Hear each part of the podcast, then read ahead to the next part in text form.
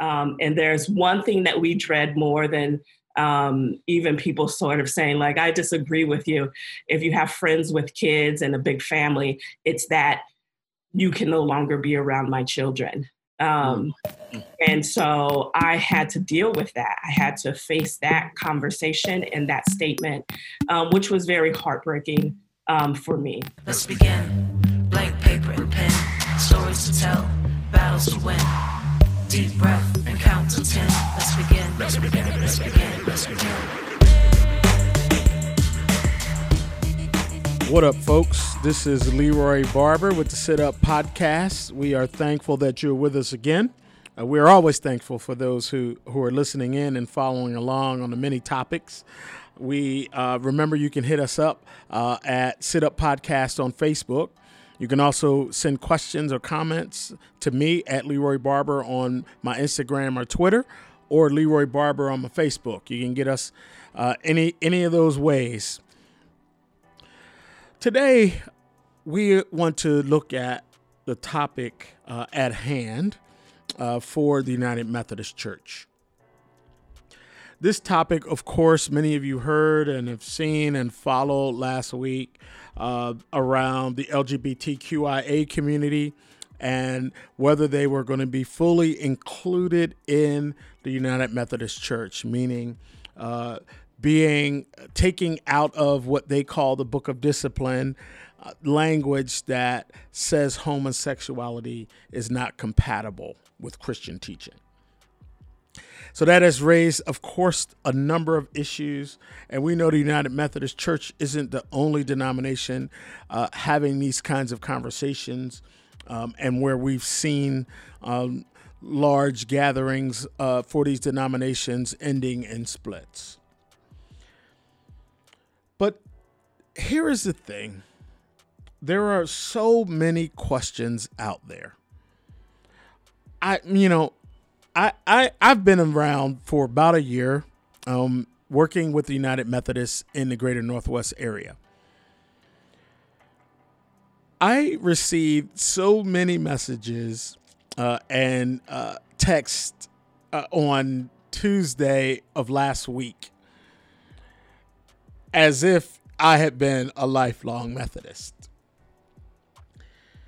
A number of those questions having to do with you know, how does this issue intersect with race? Leroy, tell me how this is intersecting with race from your perspective.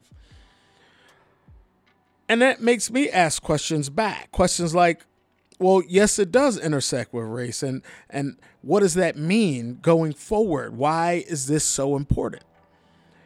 Why are we silent? Why why can't you talk about this issue? Why can't we why can't we communicate with a community of people who we know have been marginalized? Right? What what mistakes do we make? Right? It, you know, many aren't a part of the community and don't know what to say and don't know um, what, you know how they should approach certain things. What, what like we've made mistakes. I've made mistakes. How do we how do we learn more? I don't know how we learn if we don't have conversations. I don't learn i don't know how we learn if we don't talk. So how do we do that right? Uh, in the city where i live in where there's a number of homeless youth 70% of homeless youth in our city they're saying are queer. They're they're youth who've been thrown out of their houses and living on the streets. Do you think that's a problem? Do you do, do you think because people are queer they shouldn't have homes? There are a number of denominations that you can't even be a member of. We're not talking about issues around leadership. You can't be a member of their churches if you are part of the queer community. Is that a problem? Right? What does that mean? Right? Now, I, I also I also want to throw out in this conversation like some, you know, many say, "Hey, I, you know, they this is a sin. They are sinners." Well, if you are a pastor and that is the road you're taking, How many sinners do you not allow to be members of your church? Right? Or of your denomination? Right? I, I, I think pastors deal with sinful things every single day. So how is this different? If that's if that's the perspective you're coming from, how is this different? I think there are a lot of questions. I think I think I think we don't have good conversations around this. I don't think the conversations um, necessarily people want to talk about it because they're uncomfortable. The Sit Up Podcast is here, and part of what we want to do, part of what we want to represent, is public discourse. So you can talk about it. We're going to bring people on to talk about it. We're going to bring people on with different views. We have to at least talk. I, you know, no matter where you fall on uh, either side of, of the issues around this community, you should at least be able to talk to someone. There, there should not be a denial that a person is a human being and there are rights in which they deserve. This is Leroy Barber. This is the Sit Up Podcast, and we are going to be right back with our guests. Hang in there. It can seem that nothing leaves a mark like wounds do, but the funny thing about wounds is given time to heal, they make the most beautiful tattoos. Some people call them scars. But in the eyes of the right beholder, they can be art. Love doesn't keep secrets. Love chooses to see, forgiving and accepting that you've been forgiven can set you free. Let's begin. Blank paper and pen, stories to tell, battles to win. What up, folks? This is Leroy Barber with the Sit Up Podcast, and we are back with our guest today. Um, and uh, I'm excited about this guest because uh, I have known her for, oh man, almost, I guess, oh, 20 years or so right now. Only one of us is old enough for that. yeah, right, right, right. Uh, and uh, she has been a good friend. We have worked together. Uh, we've cried together. We've been through a lot of stuff, and uh, I'm pretty excited um, to have Andrea Kirksey on with us today. Um, and the reason is that, so again, y'all, you know, y'all know out there that the United Methodist Church and who I now uh, am a part of um, has had a rough week, uh, and that week was around um, LGBTQ inclusion, uh, how uh, the community, queer community, can connect fully in with the church, and you know that that brings a lot of conversation, that brings a lot of hurt um, as people begin to to fight literally over these over the issue over this issue of forgetting that this issue is about people. And that's my my thing like we to even say lgbtq issue is a problem for me. Like these are these this this is about people. And i want to uh, keep it that way which is why i'm happy to have my friend on today so andrea kirksey um, is uh, the executive director of the door network uh, which is a national organization doing work in a lot of urban communities around the country. Um, she uh, is a part of the LGBTQIA community. Uh, she is uh, a queer, and um, she is queer, not a queer, is queer.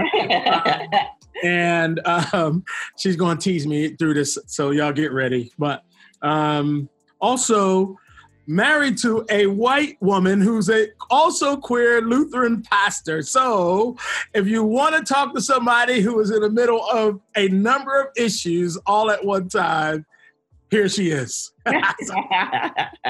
so, so Andrea, um, you know, there's a lot of impersonal things said um, about you and about who you are that you have to hear and listen to. Um, um, I, I, you know, I've known you for a long time, and um, our friendship has never suffered um, in in any way because you identify as queer. And but uh, I don't think people fully understand that, um, and I think I think there's a lot of a lot of uh, um, people not talking. So I like I just want to open this up for you to to talk about some of the issues, talk about some of the intersectionality of the life you live. You're a leader, um, and you're leading a national organization. So I really just want to open it up for you to to jump in where you wherever you want. So. All right, great. Um, first, I'm going to jump in and make a few corrections. Um, my wife is a pres is a minister in the Presbyterian Church. Presbyterian, Presbyterian. Oh. Sorry not the Lutherans. I mean, we love the Lutherans too, but you know, Presbyterian. and um, so I went non-tradition. I went traditional on the whole marriage route and changed my name. I hyphenated. So Andrea Sawyer Kirksey um, is my, uh, I guess, legally married name. uh-huh. so um, so yeah, so I think, you know, when I think about just the journey that I've been on, um, and Libra, like you've known each other for over 20 years. And I think back then, in the, the beginning of those 20 years, I was identifying as a straight woman. Um, and uh, um, from that time to now, to me being married to a woman, there was a lot of transition and um, uh, me finding myself in um, exploring my issues of sexuality and attraction and gender and all of those things. Um, and so that's been a journey that um, you have been on with me and a lot of other people have been on with me. I too grew up in the church and I grew up in a very conservative evangelical church. So that journey was um, one that was filled with fear and anxiety and uncertainty about who I could be and what space I could claim um, in the world. And, you know, I um, have experienced all of it. I've experienced um, some friendships that were definitely broken. Mm-hmm. Um, I've I've dealt with some relationships that have left my life. Um, even having to hear that dreaded sentence that most of us who identify as queer or gay and lesbian um, and are connected to folks who um, have a, a, biblical stance that um, says that that is not uh, God's best for us. Um, and there's one thing that we dread more than um, even people sort of saying like i disagree with you. If you have friends with kids and a big family it's that you can no longer be around my children. Um, mm-hmm. and so i had to deal with that. I had to face that conversation and that statement um, which was very heartbreaking um, for me um, because of the journey that I had been on with my friends. But I have to say that I've experienced more beauty and more joy than heartbreak um, in this journey because, you know, like our friendship, it was built in, you know, us fighting for justice, you know, helping young people uh, be transformed and and and see God for their calling and and be able to engage in ministry. Like that was the heart of our relationship and you know having fun and poking fun at each other and all of that good stuff right mm-hmm. so you know by the time i get to the place where i'm saying to you like hey i have a wife like it's just mm-hmm. another layer to what i bring to the world um, and that's what I think people forget is that um, people are just adding two layers of their life um, when they choose whoever they choose to marry. Um, mm-hmm. and that's just a part of the beautiful story for me calling you and saying, like, guess what? I fell in love. Like, I met the person, right? It's not even a question about who that person is. It's about mm-hmm. you being able to celebrate that something that I was looking for and searching for, I found, and it's had this profound effect on my life. Um, yeah. and, you know, there are times where all of us hope that whatever it is that we feel like divides us between our relationships, that each of us would choose one another's spiritual growth over our own emotional equilibrium. Yeah. And um, that is the blessing um, of good, deep, rich friendship. Yeah. Well, so Andrea, like, yeah, and I, I, I, I think that's really important for people to know and understand, right? If you're, if you have friends, you have friends. If they're, if they're your, like, even if even if I even if I was like, and I've been on a journey around this as well. I grew up the same way as you, and so um, it has taken time for me um, to figure things out as well. So I don't want to sound like I got it all together and I haven't made mistakes on this journey and or hurt queer people along the way I, because I have. Mm-hmm. Um, and but can you also talk about um, what that meant for you as a black woman? Um, are there specific things that we need to know or be thinking about as we as we learn more and get to understand and know um, to know the queer, queer community? Mm-hmm. Yeah, I think that there, like in a lot of communities just in America, like our deep divide against, I mean, around race um, and and and uh, racialized um, infliction and oppression uh, towards uh, the Black and Brown community, and that exists in the queer community also um, because of intersectionality, right? So you may have a white woman who wants to be a part of the Women's March, but mm. is also racist. um, and so she wants to connect with women around this idea of equity and equality around uh, issues that uh, face women. Um, but it's sort of like asking me, um, can I can I divide my my body right? So if I feel like somebody is uh, targeting me in a way that has to do with both me being a woman um, and me being gay. Like people can't say to me, uh, "So which which issue do you want to bring to tr- to trial?" Right? Mm-hmm.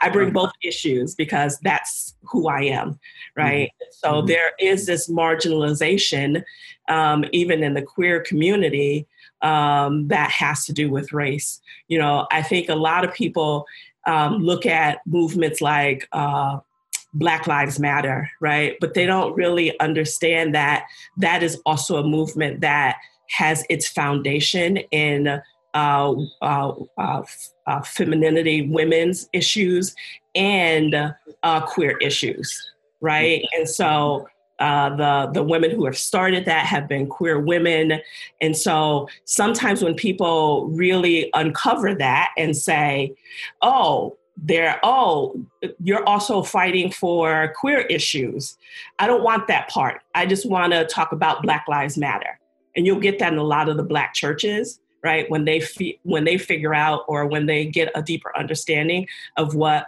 the actual founders of black lives matter uh-huh. also bring to the table, then they want to sort of shy away from it. They don't want to talk about those issues.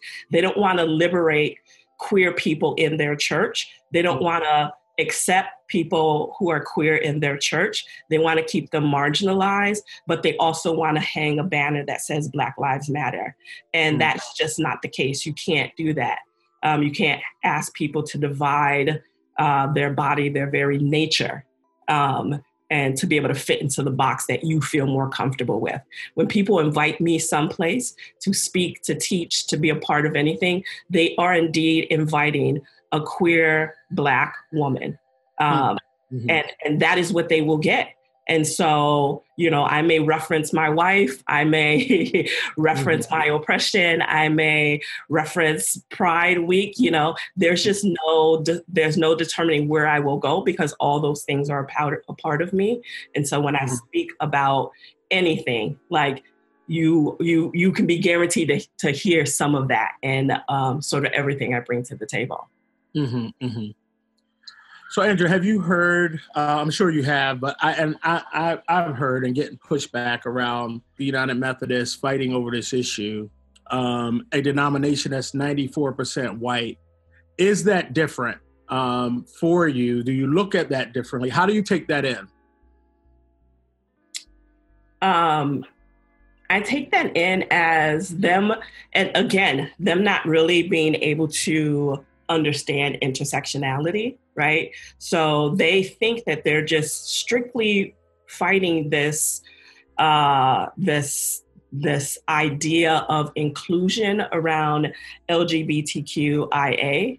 Mm-hmm. Uh, but as a white denomination, again, who have people who are not only LGBTQ, but are mm-hmm. LGBTQ in people of color, right? Or people with uh, that uh, have uh, that are fighting discrimination around um, immigration, right?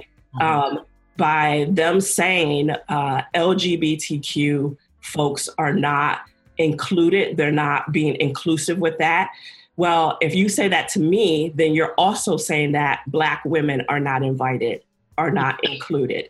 If you say that to someone who is LGBT, LGBTQ, but then you want to say that we care about immigration, well, folks who are dealing with those those issues um, are also LGBTQ. So, what are they supposed to do? Are they supposed to just bring their issues that they're fighting against um, about around immigration? So, are you going to uh, support them with that? Provide lawyers or you know uh, different kind of counsel for them, or do you say, oh well, where we would only provide those things for you if you were uh, just talking about immigration, right? Mm. But because you're, so it makes people who um, have this intersectionality, um, and one of those sections is about being LGBTQ, feel like, well, the church has nothing to offer me. Because again, you can't help me as a single mom or someone who's dealing with drug addiction or someone who's fighting the, the system against um, immigration or poverty or any of the uh, domestic violence, mm-hmm. because I'm always having in the back of my mind, um, will you also exclude me because of my LGBTQ uh, IA. So, you know, when I was trying to decide on what church to go to, even before I was fully out, um, I one of my criterias was churches that did not use open and affirming language for LGBTQ um, was a signal to me that if they were unwelcoming and unaffirming about that, then they were probably drawing some pretty um, divisive lines around things around race and white supremacy and access and dealing with those issues. Because I think, you know, either you're willing to grapple with the really hard uh, subjects or you are using this measuring stick around uh, an interpretation that is problematic and uh, you're not willing to do the work to explore and to investigate and to wrestle with those things. And that feels unsafe for me. Hmm.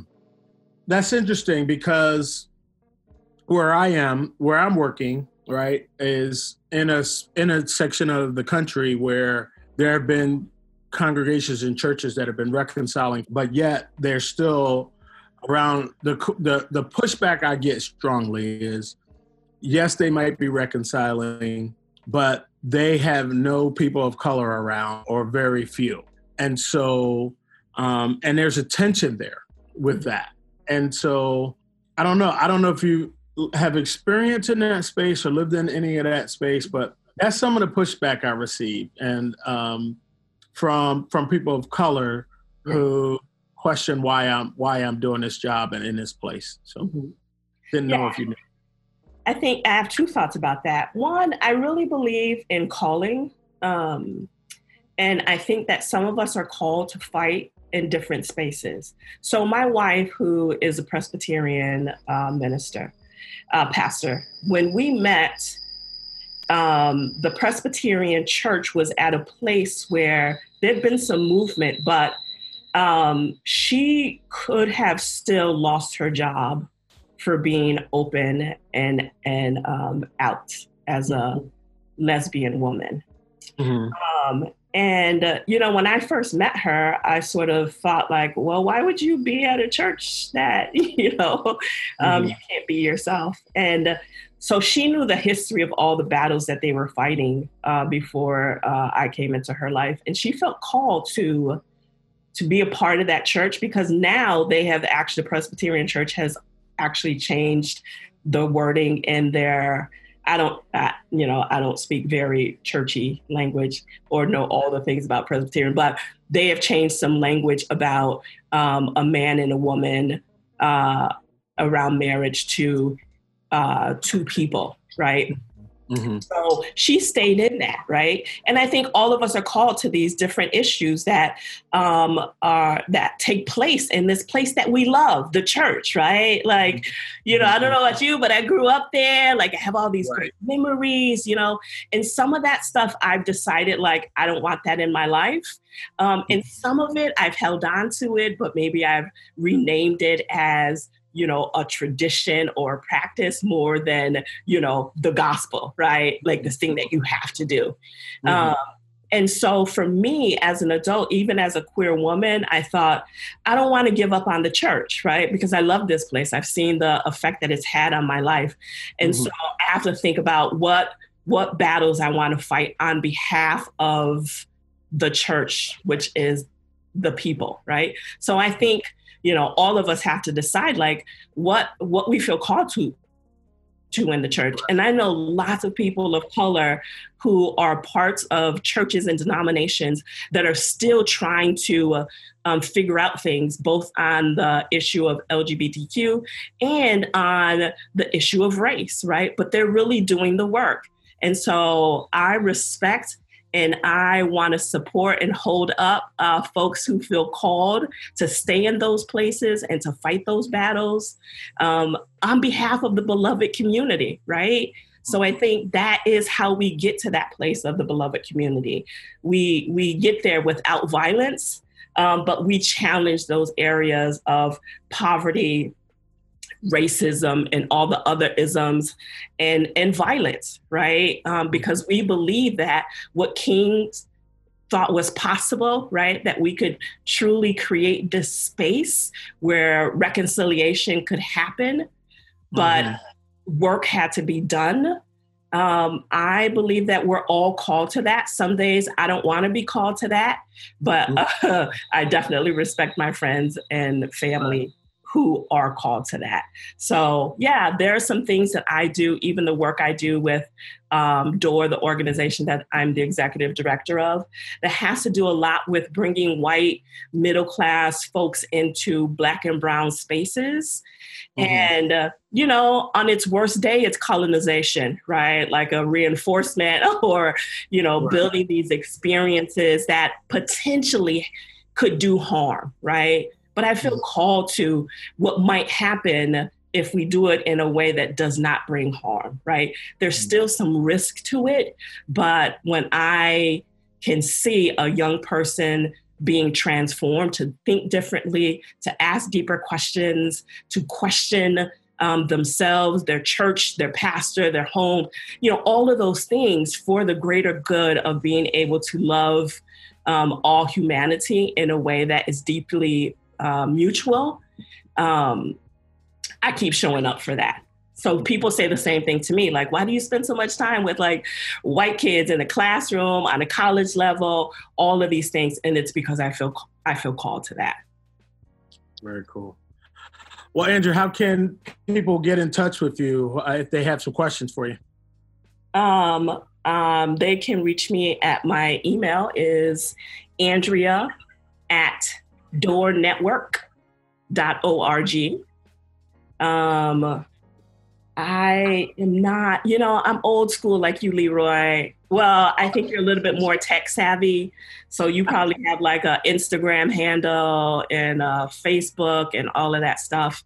That's all right. They can just get you on your email. That's fine. Yes, you know. that's good. That's good. That's where you can find me on my email. I don't know what to say. Like young people would be uh-huh. like, I got this and you can contact me here. But I'm just sort of like, mm-hmm. hey, mm-hmm. in the email. Yeah. Well, thanks for being on today. And folks, um, I am so honored to have this interview. And I know there'll be plenty of questions and conversations coming off of it. But we want to thank Andrea. This is Leroy Barber with Sit Up Podcast. And thanks for tuning in. set, ready, let's begin. Let's begin. Let's begin. Let's begin. Let's begin. Deep breath and count to ten. Let's begin. Let's begin.